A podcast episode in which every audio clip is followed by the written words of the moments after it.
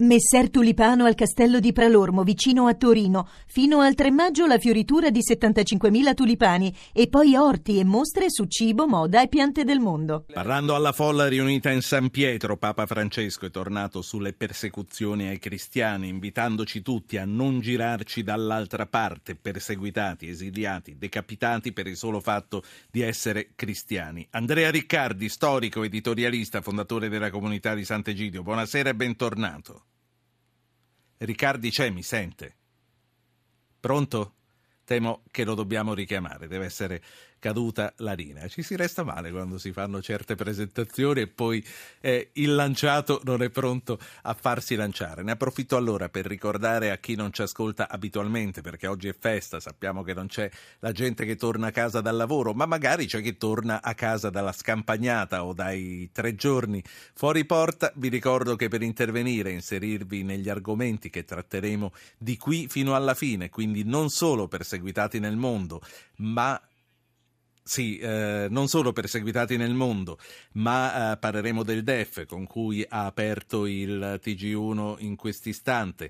Parleremo di altre questioni come la fattura elettronica. Mentre io parlo con voi, eh, sto seguendo la regia. Mi dicono che Andrea Riccardi finalmente è in linea. Eccoci. Buonasera. Eccoci. Buonasera, vede era caduta. Ma, ma, ci sono rimasto malissimo, no? Sto scherzando. Mi dispiace, sì, tiriamoci su.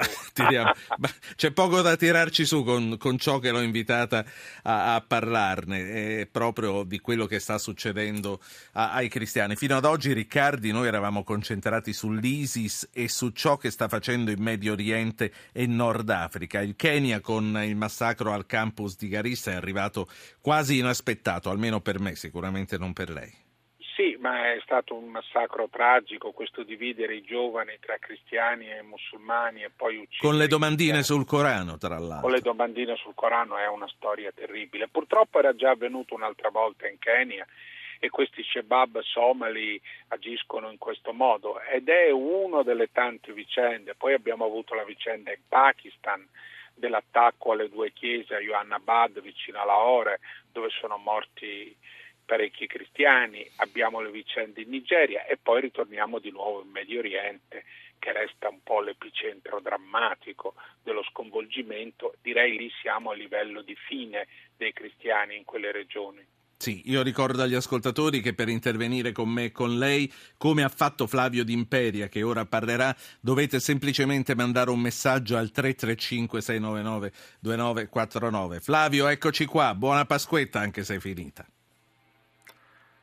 Flavio, non mi dica che non c'è nemmeno lei, eh? Flavio? Sì, ci sono. Ah, ci meno sono. male, Buonasera, prego. auguri innanzitutto. Auguri a lei, prego. Buona Pasqua, Cristo è risorto risorge anche per questi cristiani anche se non c'è niente di nuovo sotto il sole, perché proprio rientrando da un monastero ho comprato un libro nel 96 venivano ammazzati sette sercenti in Algeria, stesso odio, stesso modo e poca condanna, poca condanna da parte, da parte di quei musulmani che forse dovrebbero veramente prendere la situazione in mano perché così non andiamo da nessuna parte, non è l'odio tra di noi tra di noi che ci può portare a portare la pace. Noi abbiamo bisogno di pace, Francesco lo dice e il suo ospite lo ripete a destra e manca, ma qui i politici, prese di posizione serie, che non siano queste manifestazioni ipocrite eh, sui luoghi delle stragi, eccetera, eccetera, ma sia un ritornare a volere la pace, volerla veramente. Sì. Questo che abbiamo bisogno oggi, siano i cristiani che quei musulmani che seguono il Corano. Sì. Flavio, grazie. Eh, professor Riccardi, manifestazioni ipocrite sul luogo della pace, probabilmente sul luogo della strage.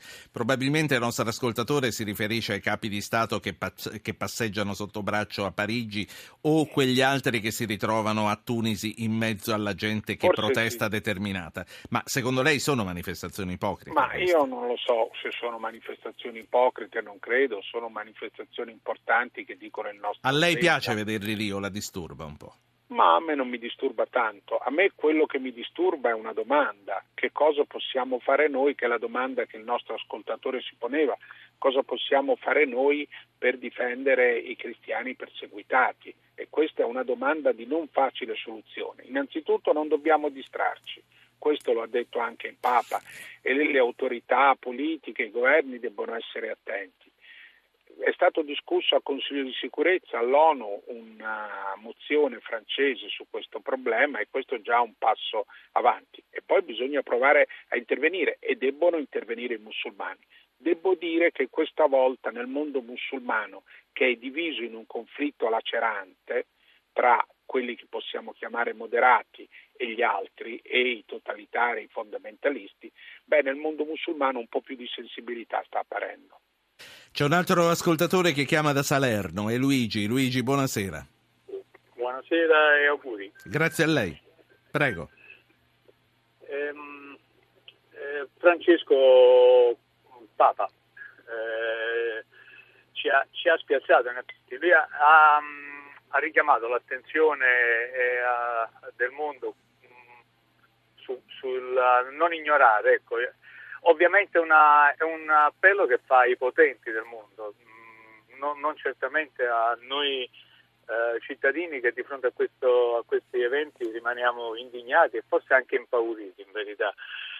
Eh, si può pensare che, mh, mm, a, una, una nuova crociata perché l'intervento non può essere pacifico, l'intervento non può essere di trattativa con queste persone, non sembra che ci siano spazi di uh, di, di, trattativa, ecco.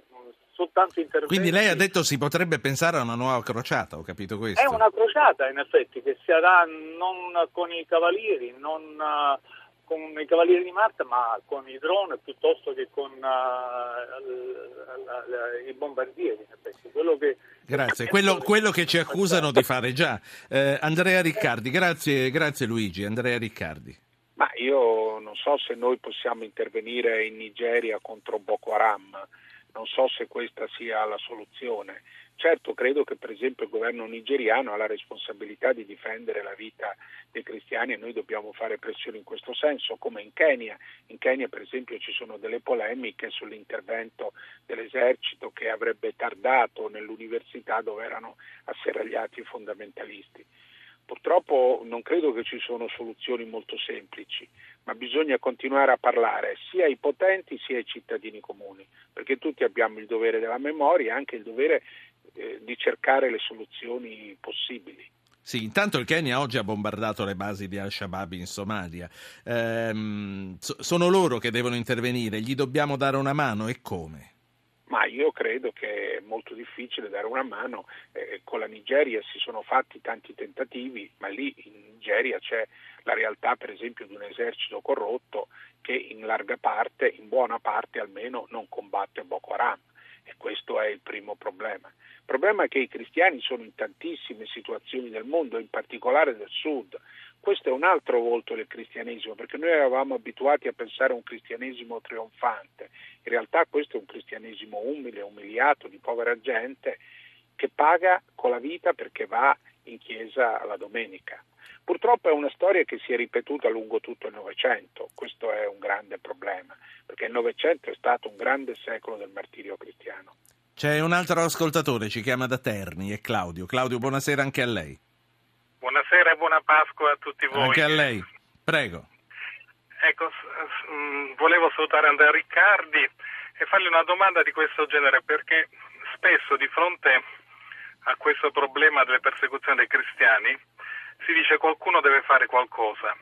Però non ci dimentichiamo alle volte che il cristianesimo è anche la religione del porgi l'altra guancia e che diciamo, determinate risposte tra virgolette violente potrebbero fare ancora più danno di quello che comunemente l'opinione pubblica pensa. Faccio un esempio, nel 2009 addirittura si voleva bombardare la Siria e abbatte un regime che si dipingeva come se fosse chissà cosa e magari lo è, non lo sappiamo nemmeno. Eppure poi si è dimostrato che questo intervento in realtà ha scatenato una guerra che sono cinque anni che dura e che il Papa stesso oggi ha supplicato che cessi, ma non si sa come, come possa cessare. Ecco, io vorrei proprio rimarcare questo punto, cioè le ricette è veramente difficile e da una parte abbiamo un discorso che il cristianesimo in fondo è la religione del perdono che certo. va esercitato anche in questi casi. Insomma, problema un po'. Claudio, un po grazie. Grazie, vi ascolto per radio. Grazie. Professor Riccardi, c'è No, da io porgere sono l'altra d'accordo- guancia. Io sono d'accordo con il nostro amico di Terni che le ricette non sono facili, sono anche d'accordo che il cristianesimo è porgere l'altra guancia. Naturalmente io devo porgere la mia guancia e devo perdonare per quello che mi è stato fatto, cioè voglio dire eh, non, si può, eh, non si possono accettare questi delitti incredibili sui cristiani. Eh, naturalmente questo non vuol dire nutrire odio, ma sicuramente scandalo e gridare in difesa dei loro diritti e fare quello che si può fare, sì, cioè perdonare non vuol dire diciamo, restare rassegnati e impotenti.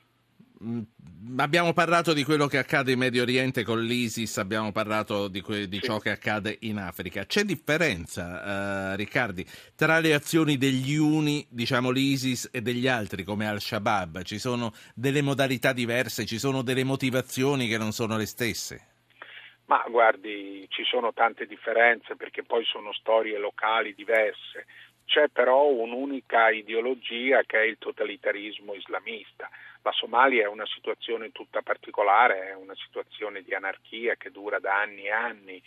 Eh, In Nigeria c'è questa vicenda del califfato di Boko Haram, in Medio Oriente l'altro califfato e anche lì Al-Qaeda e l'ISIS sono due posizioni diverse però è certo che qui ci troviamo di fronte a un pezzo di Islam impazzito, non di pochi, che sta creando terrorismo e totalitarismo.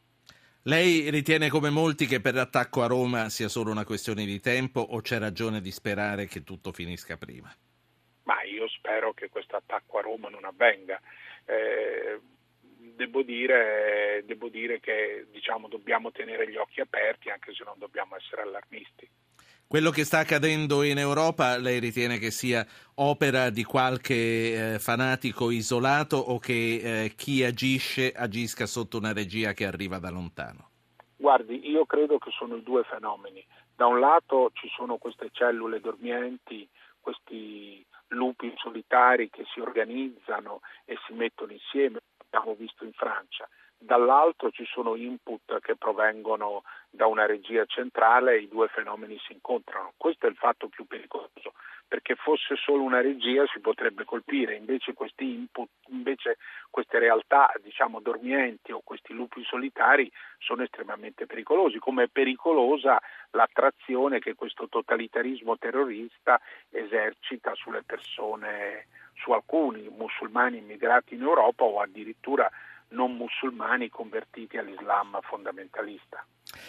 Andrea Riccardi, storico, editorialista, fondatore della comunità di Sant'Egidio, grazie per essere stato ancora una volta con noi a Zapping.